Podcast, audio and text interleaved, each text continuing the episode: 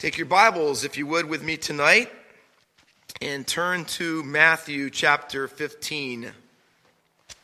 Our theme again is Mass tonight, and it goes without saying that Mass are definitely in right now, basically because they're definitely required right now.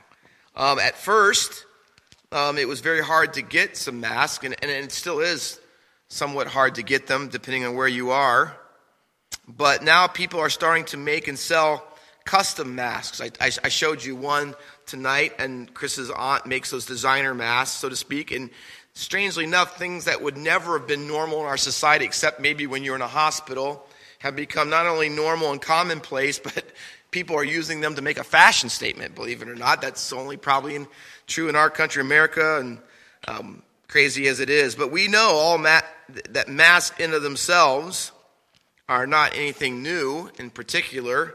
And we even brought that to your attention through the question in the participation Google form tonight about wearing masks and superheroes. I mean, Batman does it, Robin, Superman does it, Spider-Man, Flash, Black Panther, Iron Man, Captain America, Green Lantern. I mean, there's a bunch of them. I mean, there was almost endless. And they all, in fact, maybe it's a thing of the past because they were all, you know, those things were all made up and written when I was younger, more or less, or before. So maybe that was in, but it still is, I guess. But, you know, here's a simple question. Why do superheroes wear masks? Well, the answer is, obviously, to conceal their identity. Because what is true just about of every superhero? They have a secret identity. Now, it is a joke, isn't it? Come on. If anyone else believe this with me, I mean, was it a joke that Clark Kent wore a pair of glasses and that was it? I mean, and everybody, oh, you're Superman? I mean, come on, that was ridiculous. If I say myself, but superheroes have a secret identity. They truthfully live a double life. I mean, they have this public thing where they somehow, you can't tell that on the personal level that they're the superhero that they really are, and they don't want you to know that. They want to keep it secret. So they wear masks. Masks protect their true identity, the person they really are that they don't want anyone else to find out about. That's why they wear them. So let me go and put the question a little bit differently now. Why do people in general wear masks? And I don't mean a medical mask or a superhero mask. I'm now talking a little bit more metaphorical. Why do people in life wear masks? Why do even some believers, some Christians wear masks? Let me be a little more pointed. Why is it that you wear masks? They're invisible ones, aren't they? They're not ones that you could readily see on anyone's face. And when you come to church or you go into the grocery store or you're at the office, it's not that you look around, oh, wow, everyone's got a mask on.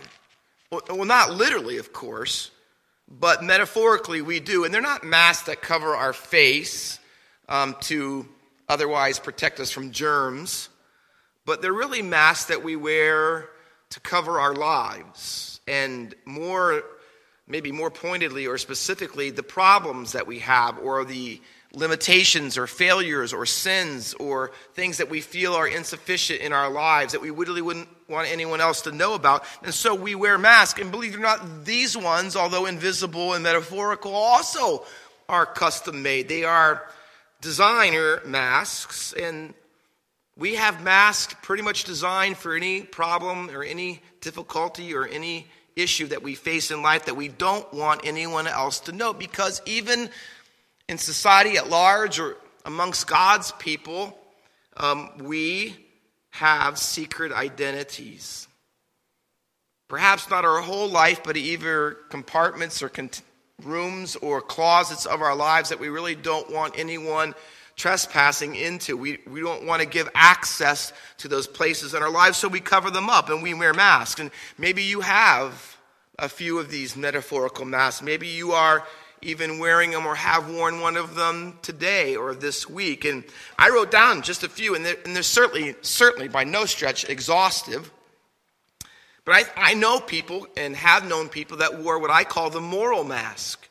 And it protects them from people knowing about some of the unholy things that they are involved in, relationally with a girlfriend or a boyfriend or someone they might live with. They wear the moral mask because they don't want anybody to know of the movies, the kinds of things they watch, the things in the internet sites that they visit. And so they wear this mask. They want to be a person who's known for their values and their character and the things that they do. It's right before God, but at times they put on this moral mask because behind the scenes where no one really is looking, they are quite different. And they wear this mask because this part of their secret identity, the real person that they are that they don't want anyone else to know about. Another one I wrote down was the marriage mask.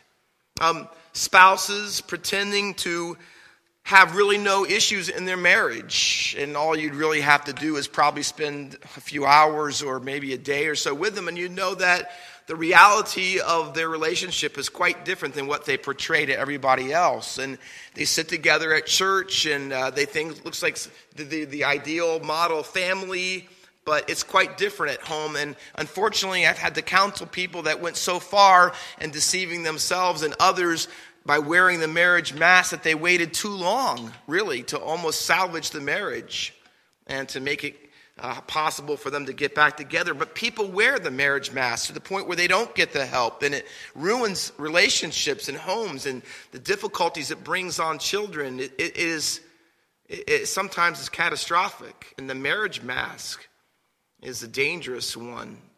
They all are, but this is a dangerous one to wear. And then, believe it or not, there are people, even in the pulpits and in ministry or members of churches, that are wearing on a regular basis what I call the ministry mask. And it's part of their identity because they're doing stuff. They're really involved at church, and maybe even people who've been committed to the ministry or faithful for a long time, but they're really involved and they do a lot of work, and it's their identity. And they wear the mask of always doing ministry and doing stuff because they want people to think well of them. And they really live for someone applauding them or offering them kudos for how hard they work or the things that they do. And they really live for not, and do so much for, not so much really for God in the end, but they live because their performance brings the acceptance of others. And that's really the goal that they're after, no matter what they might portray otherwise. And I could go down the list, and we could talk, and I'm sure if there were people here tonight, we could name and mention a number of other masks that people wear. But the Bible has a word for it. The Bible has a word for wearing masks, and it's called hypocrite. The word hypocrite is a Greek word used throughout the New Testament and in the New Testament world. It was a word that described a person who on a stage was performing and playing a role who wore a mask. They were pretending to be someone or something that they really were not. And it ended up being extended figuratively, and it came to mean a person pretending to be someone or something they were not in real life, not just on a stage at some theater. And the crazy thing about it is Jesus uses this word hypocrite and denounces people. I looked it up this week, and believe it or not, hypocrite is used, or hypocrites, plural, is used 17 times in the New Testament.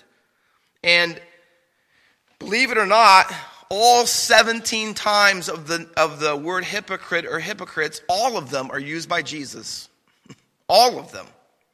5 times the word hypocrisy is used. 3 of those are used by Jesus and 2 by the Apostle Paul. So if you put the forms hypocrite, hypocrites, and hypocrisy together 22 times in the New Testament, Jesus is the one who uses them 20 out of 22 times. I think it's pretty fair to say, based on that Jesus hates hypocrisy. He does. He spoke often about it. He's the main person who speaks on it in the New Testament. But there's a catch. Every time Jesus calls someone a hypocrite, he is talking to the most religious people in Israel. Jesus does not call irreligious people hypocrites. He does not call sinful people the Hebrew people had a term for that sinful crowd. It was called haram eretz. It meant the people, you know, the sinners amongst the people, the low life kind of people, they would say, the real marginalized people, the really, really bad people that nobody wanted. Jesus never called those people in that category hypocrites. The ones everyone looked up to, Jesus was able to look through. And those people he called hypocrites are often named, and they are the scribes and the Pharisees, the ones that most people in the first century Jewish culture would have looked up to, people that they would have thought would be the outstanding models and standard of morality and virtue and commitment to God. These people are the ones that Jesus often denounces by using the word hypocrite. He says, these people that you think are all that, they are not. Jesus would say they are wearing a mask. Let me show you how strong, can I say it? To put this in the proper framework about how serious Jesus thinks about wearing a mask. Turn over before we go back to Matthew 15 and read our text. Look at Matthew chapter 23. Beginning in verse 13, Jesus is going to completely renounce the scribes and Pharisees, who he calls religious hypocrites. And he's going to do it with what the text says are 8 judgment oracles. If you have a New King James Version, it's translated woe. It's ouai in the Greek. In the ESV, they do it with kind of an exclamation thing, ah, A-H. And they go, oh, like alas, like almost like, oh, I can't believe this is, you know, that kind of thing. But it's really a term used in the Old Testament and Septuagint and otherwise that God is pronouncing judgment on them. It's used in verse 13, 14, 15, 16, 23, 25, 27, 29. 8 of them, one after the other. Not one, not 2. 8 of them in a row. I'm sure in Jesus' crowd filled with religious people that day that went over like a lead balloon. I mean, you're calling the greatest, quote-unquote, spiritual people of the day people who are worthy of God's condemnation and judgment. I mean, can I just add a little bit more to you, because it's even more serious than that? I want you, as I read the text, Jesus comes to conclusions about their actions. Now, the kind of hypocrites they are, he gives examples all throughout the condemnation. And I wrote them down. Hypocrites are people who put the emphasis on the external but have nothing on the internal. That's one way you can be a hypocrite. You can be wearing a mask. One also is that you have all this great stuff going on vertically, but it doesn't overflow into how you treat others horizontally. So Jesus says, you know, you're a hypocrite if you think you love God, but you really treat people awful. You're a hypocrite. Another one is you're all about law, meaning Torah, and you're not about love, then you've missed the whole story. And Jesus says you can keep all these commandments down to the jot and tittle and how you tithe mint and cumin and all these things. He says, but you forget about mercy and kindness. See, you major on the minors, Jesus says. And when that's true, you are a hypocrite. You're wearing a mask. And in our text, back in Matthew 15, we're going to find out that you can worship God with your words, but not with your heart. Again, an external, internal contrast. But what's the conclusion that Jesus comes to? Are these just people who religiously need to get their act together and get a little bit of a revival, and so that they can be right with God again? That's not what Jesus concludes by people who are hypocrites, who wear masks to this level. Here's what he says. They're not just hypocrites. Verse 28, he says, these are people who are, look at it, full of hypocrisy. This isn't just, now all of us, right, Pastor Walker included, all of us are not consistent. All of us have areas of our life where we have been hypocrites, where we did this or said this and did this, or we're not consistent and things don't quite jive up. I mean, all of us struggle with and always will fight against levels of hypocrisy. But the Pharisees and the scribes, despite their outward appearance, had a different story, a different problem. They were, from top to bottom, full of hypocrisy. It's what marked them. It's what characterized their relationships with God and people. And Jesus is going to be very clear in marking it out so that everybody is aware of what it looks like, especially them. And so he goes on, not only does he say that you're a hypocrite every single time he pronounces a woe on them, but listen to what else he says about them. Verse 33, he says, you are serpents and brood of vipers. Not exactly mild language. Verse 33, he goes on to say this. You are so full of hypocrisy, he says, how are you to escape being sentenced to hell? Seriously? Wow, Jesus. I mean, wow, really? He says, when you are as full of hypocrisy as they are, you know what's at stake? Your eternal life, he says. Because he goes, I don't know how you're ever going to get away from God sentencing you to eternal hell. And then all throughout it, 3 or 4 times, he calls them fools who are blind. And here's the thing. Here's the scariest thing. That hypocrisy at any level, but especially at this level, it is not just that you are deceiving others who are fooled by you wearing the mask. No, you deceive yourself. He says, fools who are blind. See, and that's the scary part. The scary part is it's possible, perhaps for people who even attend Faith Baptist Church, isn't it? That we can be so fooled and deceived by our own hypocrisy, so blind to it because it's been so much a part of our life for so long that we no longer see it. And we don't even realize the danger that we're in. Let me give you a principle from what Jesus calls hypocrisy in chapter 23. I wrote down in my notes, hypocrisy is from hell, and if you're not careful, it will lead to hell. So I call it hell hypocrisy. I mean, because that's where it's from and that's where it's leading.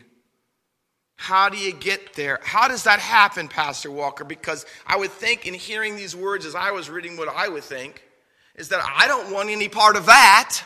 I don't want to be fooled and so blind to my own hypocrisies that it ends up taking me completely away from God into the lake of fire. I mean, nobody in their right mind would want that. Where does hell hypocrisy come from? How does it get into our lives? And that's why I want you to spend the rest of the time with me, if you would, and turn back to Matthew 15. Because I'm going to say this to you. Hell hypocrisy comes from heart hypocrisy. And I want to prove that to you tonight. So let's read it together in Matthew 15, verses 1-9. Here are the hypocrites introduced in the first verse. Same ones that were all over chapter 23. Then Pharisees and scribes came to Jesus from Jerusalem. It must have been a planned group who were seeking out Jesus. Why, they ask, do your disciples break the tradition of the elders? That little phrase, tradition of the elders, refers to what is called the oral Torah. It was the version of the rabbis and the esteemed people in religious circles who study the law for a living. And they wrote down all of their understanding and interpretations of Torah. And it was later actually written down. It was only orally preserved for many, many centuries by people who just repeated what others said. But in 200 AD, about 130, 170 years after Jesus or so, it became the Mishnah, and the Mishnah recorded all those things. In fact, you can read them till today. In the Mishnah, it is a very large volume, and in it there's something called a tractate. And in a tractate, one of them is called the Yadayim. And in the Yadayim, it's very long. I mean, it's about this thick, and it is filled with the only thing is all the details and things you have to know about washing your hands when you're going to eat. You laugh at that and think it's funny. It was anything but funny in first century Judaism. And they did this and many other things like it because they had a phrase called building a fence. And what the Jewish people did, because especially Pharisees and scribes who believed that the Messiah would never come until all the people of Israel kept Torah. And so they wanted to make sure that there weren't any guilty people out there somewhere not keeping Torah, which would hinder Messiah from coming. So what they did was build fences. They built things around the law that would keep you from even getting close to breaking any of God's commandments. And that was called the tradition of the elders. Unfortunately, even though their motives might have been good, it turned into what I call a pedantic, burdensome set of rules. I mean, it was just heavy to carry. And Jesus even said, in contrast, take my yoke upon you and learn of me, because my burden is light. But you got a Pharisee's yoke. I mean, they had every detail down about every area of your life, and it was passed down. And if you didn't keep all those things, somehow that meant that you never really had a right relationship with God. And Jesus argues, if you look in verses 3 and 4, he argues that it's not his problem that is the issue about not washing his hands correctly when him and his disciples eat. The real problem is that they value man-made rules over God-made rules. And he says it so much in verse 3. He says in response to them, why do you? See, you ask me why I do this or we do this. Let me ask you, why do you break the commandment? Now notice the difference.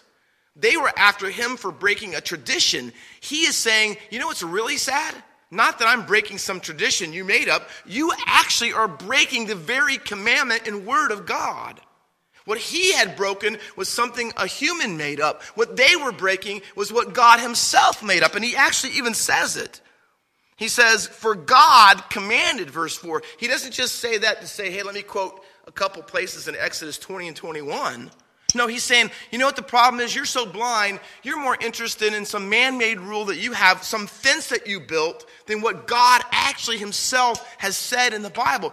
That's what happens to hypocrites. That's what happens to people who wear a mask. And Jesus argues that you ought to be concerned far more than he should be, because you're disobeying the fifth commandment. And if you know anything about Pharisees and scribes in the first century, you'll know that for them, the Ten Commandments were basically a summary of the entire Torah. And so when Jesus says, you are not obeying the fifth commandment, he's basically telling them, you don't really keep Torah. You're worried about me keeping tradition. You don't even keep Moses' law, of whom you say you're his disciple. That must have stung like crazy. And here's what Jesus says. You don't keep the fifth commandment. And what is that? Verse 4, honor your father and your mother. The Greek word for honor, please keep it in mind, because he's going to talk to all of us about that concept in just a few verses. Honor is the word tima in the Greek, and it means to put value or weight on it. It wasn't, to honor your parents was not just to hold your parents in high esteem, but it was to actually care for them, which included caring for them as they got older and couldn't care for themselves. You were to do it financially. You were to put money and invest in them and take care of them in every way that they needed to.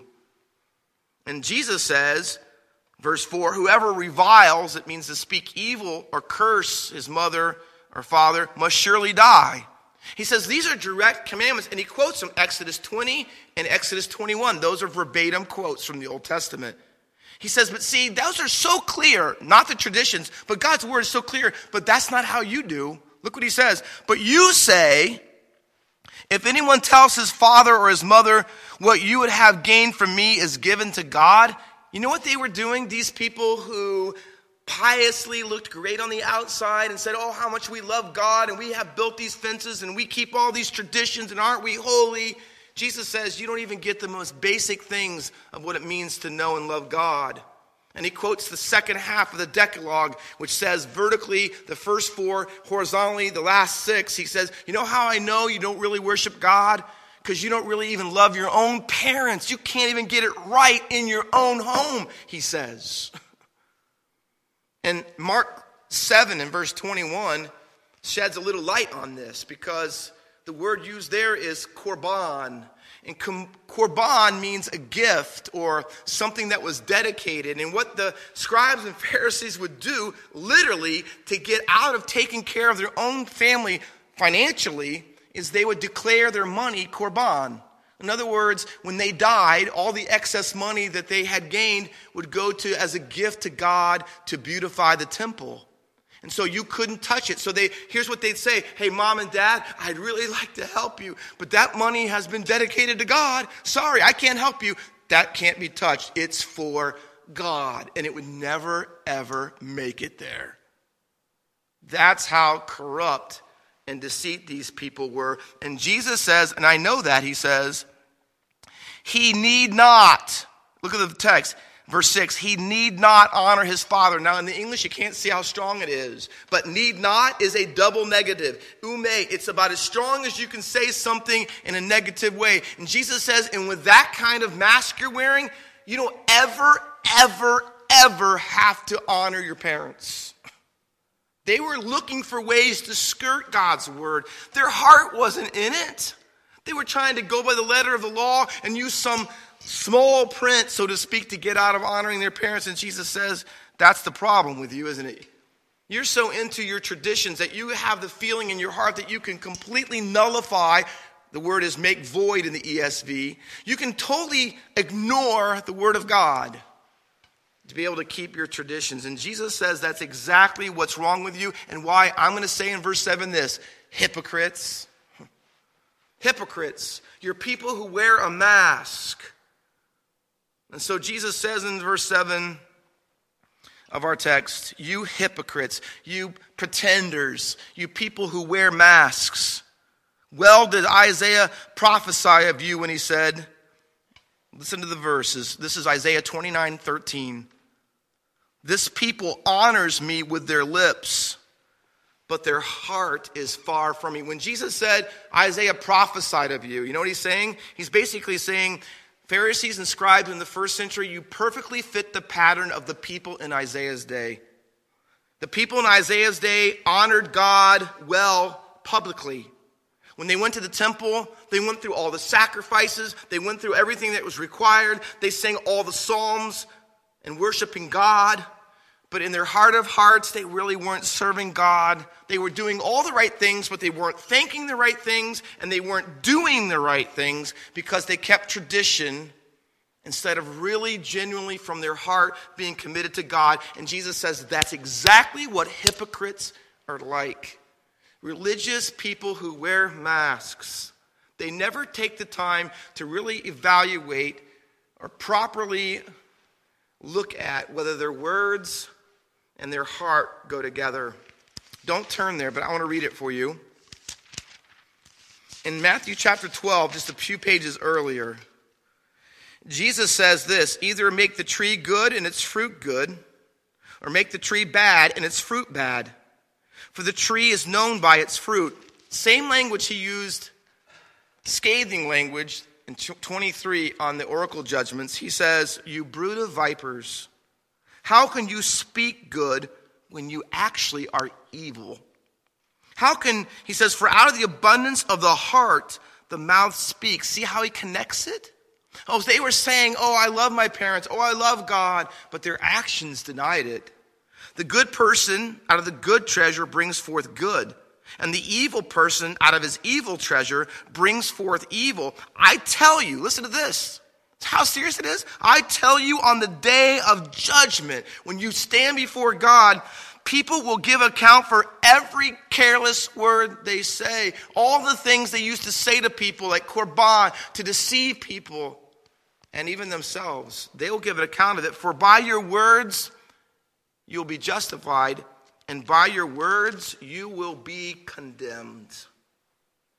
Hypocrisy, the verbal without the visual, is no small or trifling matter.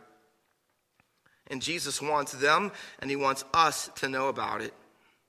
I don't know if you've ever talked to people over your years as being a Christian. As a pastor, I certainly have, and I've heard people come and go from Faith Baptist Church, and I've heard this complaint.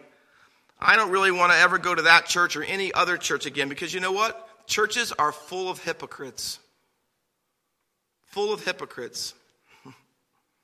In other words, I don't want to go to church because when I go there, everybody's wearing a mask. I would love it that when we actually come back to church, that we wouldn't bring the mask back with us. I don't know about you, and I don't wear it hardly at all, not compared to Suja or some of the nurses who were here Sunday night, wearing the mask all day long and everything else that goes with the get-up and everything they have to wear. I mean, really? I mean, I go in a store, I have to put one on for a few seconds, but I'm tired of wearing them, and I only do it a little bit. I'm tired of wearing those masks. You know, I wish to God that all of us, and all of us included, we would be tired of wearing all kinds of masks, not just the medical ones, but the metaphorical ones. Pastor Walker, how do you take off the mask? Let me close with this. Can you see the parallel in the last two verses, which is a quotation from Isaiah 29? Notice, he says in verse 8, this people, see it, underline it, honors me with their lips, but their heart is far from me. Now notice verse 9, it's a parallel statement. They honor me with their lips, in vain do they worship me. See, honor me, worship me. Get this, honoring God is a way of worshiping God. We are truly worshiping God, not when we give him honor, because we can't give him, he already has all the honor as God that he could ever have. He's already worthy. But when we respond to it and we recognize it, when we respond and recognize the infinite value and worth of God, we are honoring him for who he really is. And how do we do that? What does that look like? What is a worship of God, a true worship of God that places the infinite worth and value on him that he deserves? What does it look like? Well, Jesus tells us. He says, it's not something that merely just comes out of your mouth, he says. Honoring God, literally verse 9, is in vain, which the word means worthless, empty, futile, not of any value. He says, let me tell you this. It has to be more than just the right words. We cannot believe for a second that just because we come to the services, and just because I might raise my hand in a service, and just because I know all the songs by heart, and I sing all the hymns and the songs and the worship songs we sing, and I read the scriptures and we pray. Let me tell you, here's what God says. That's not enough. It's not just the externals. It's not just what I say to God. We sing the song, I'm coming back to the heart of worship.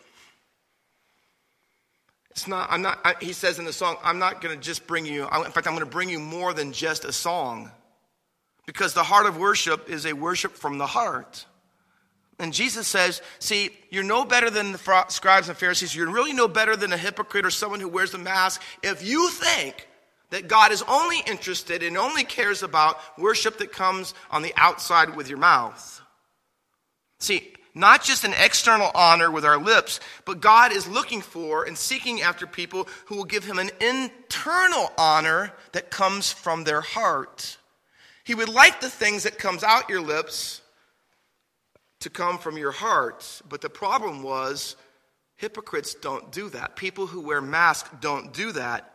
They honor Christ or Jesus or God with their lips, but here's the issue, their heart is far from me, he says. You know where hell hypocrisy comes from? Heart hypocrisy. People who wear masks, not over their face, but over their heart. And Jesus says, their words seem like, when you listen to them, that they're very close to God. But if you really saw inside, you realize they're not close at all. In fact, here he says, they're distanced from God. They're far, far from me, he says. And the word far means removed. They're really not even close to me whatsoever, he says. See, I believe true worship involves not only truth about God that we might hear or say, but the feelings that result in them, the heart. Jonathan Edwards wrote a book. I know it's 2.5 centuries old, but it is well worth your reading. Probably my favorite one that he ever wrote, called Religious Affections. And in it he says that we should strive in every worship service and every time we pick up the word of God to let our feelings rise as high as the truth about God that we are hearing. See, God isn't interested in us pretending that he has value. He wants your heart to recognize it and to express the value that you believe that he has. He doesn't want you just to say it. He wants you to feel it. He wants it not just to be external, but internal. He wants you to worship him, recognizing his value and honor him from your heart. But that's not the way it always happens, is it? And most of us would be honest because we know the difference between those two things. There are two guys who are retired after working for 35 years in a certain corporation. One of them I call the grumpy guy. He gets things, he gets the 30-year watch, he gets the, people say nice things about him, and people show up for it. They shake his hand, but no one really spends time to, speak much to him. He gets the things, and people show up, but they stay just as little amount of time as they can. It's socially correct. A few minutes, and then they're off, because the truth is, he's not worth their honor. His whole career, he was difficult to work with, and all kinds. He's the grumpy guy. But you know what? A week later, what I call the great guy, he retires. And the place is packed and people are there and they stay longer and there are people there when the things are supposed to be over. And when he gets the watch, he gets applause. And people just don't attend that thing because they have to. They attend that thing because they want to. You see the difference? Two parties. One of them you do it out of obligation. You show up, you give the gift. You're not too incredibly sacrificial in the things that you buy. You kind of do what's expected because you really don't honor or really have a lot of value in the person that's being celebrated. But the other person, not just an obligation, it's an opportunity for you to express how you really feel. I mean, it's not just something you do on the inside. You can't wait. You're excited. You got something special. I mean, you really went out of your way to give a gift, and you had the card, and you made it, and you wrote it by hand. I mean, and you were there, and you why? Because there's a big difference, isn't it, by the way that you view those two people. Imagine this, and this happened to me last year. When your parents die, you do not say to yourself, "To what end shall I feel grief?" You don't sit down and when your parents, let me think about what end should I feel. No, you cry, tears come down your face, and you're upset, and it lasts a long time. Why? Because it's not just some fact you're thinking about. There's feelings. Why? Because you loved your parents, and you were close to your parents, and they were meaningful to you, and they had a lot of weight and value in your life. So the truth comes about them, and the feelings both come about with them. You're camping in the woods. You're out in the wilderness with Pastor Dave. And all of a sudden you see this big shadow and there's a bear outside. You do not say to yourself, "To what end should I feel fear?" You don't say that. Why? Because you see the bear. You have no weapons. You are going to feel it, right? You don't just contemplate it and think about it. No, there's emotions and feelings that go with it. I've been able to do this, not at the Grand Canyon, but I've stood at Niagara Falls. And you stand there and you look at the tons of water coming over and how long it's happened and how big it is. And you're out in the made of the mist in the boat. And you're looking up at this and here's what you don't say on the boat. "To what end should I feel awe about the admiration for such beauty?" No, you feel it. You can't help yourself, right? I mean, you're going like, "Oh, can you believe that?" And you're looking at all the statistics and people talking about it, and you're going like, "Wow," and you're out on that boat for a while, and it just seems like a few seconds because you can't get your eyes off of it because it moves you, not just to say a few words, not just to show up in the boat. I mean, it really moves you about how amazing and awestruck you are by it. My daughter got married this past weekend. And when she's standing there with Sam and they're saying their vows, here's what she wasn't thinking. "To what end should I feel happy or loved by someone else?" No, she's feeling it. And I see the tears come down her eyes. And she's intense when she made up her own vows and read it to him. And when we say all the things about it, I can see her looking and they're staring at each other. And I don't have to tell them to hold hands because they're already doing it. You know why? Because that's what love does. They're not wearing some mask. They're not worried about what they're portraying. No, there's a real, genuine, heartfelt love in it. See, that's what God's looking for. See, when you come to church, it's not just getting in the car without any preparation. It's not thinking about God till you actually enter church. No, there's a heart in it. There's a heart in it on Sunday because there's been a heart in it every day of the week coming up to church. There's not a mask. There's a heart that loves God, and not just through words, but desires and love and affections for him. God's looking for it. He loves the things that come out of our mouth. as long as they are things that come from our heart. So let me ask you one more time. Are you wearing masks? Everybody is nowadays. But are you wearing a mask in your relationship with God? If so, let's take them off. Let's repent of them. Let's turn away from them and give God the worship and honor that his infinite value and worth really should be getting. Let's close in prayer. Father, help us.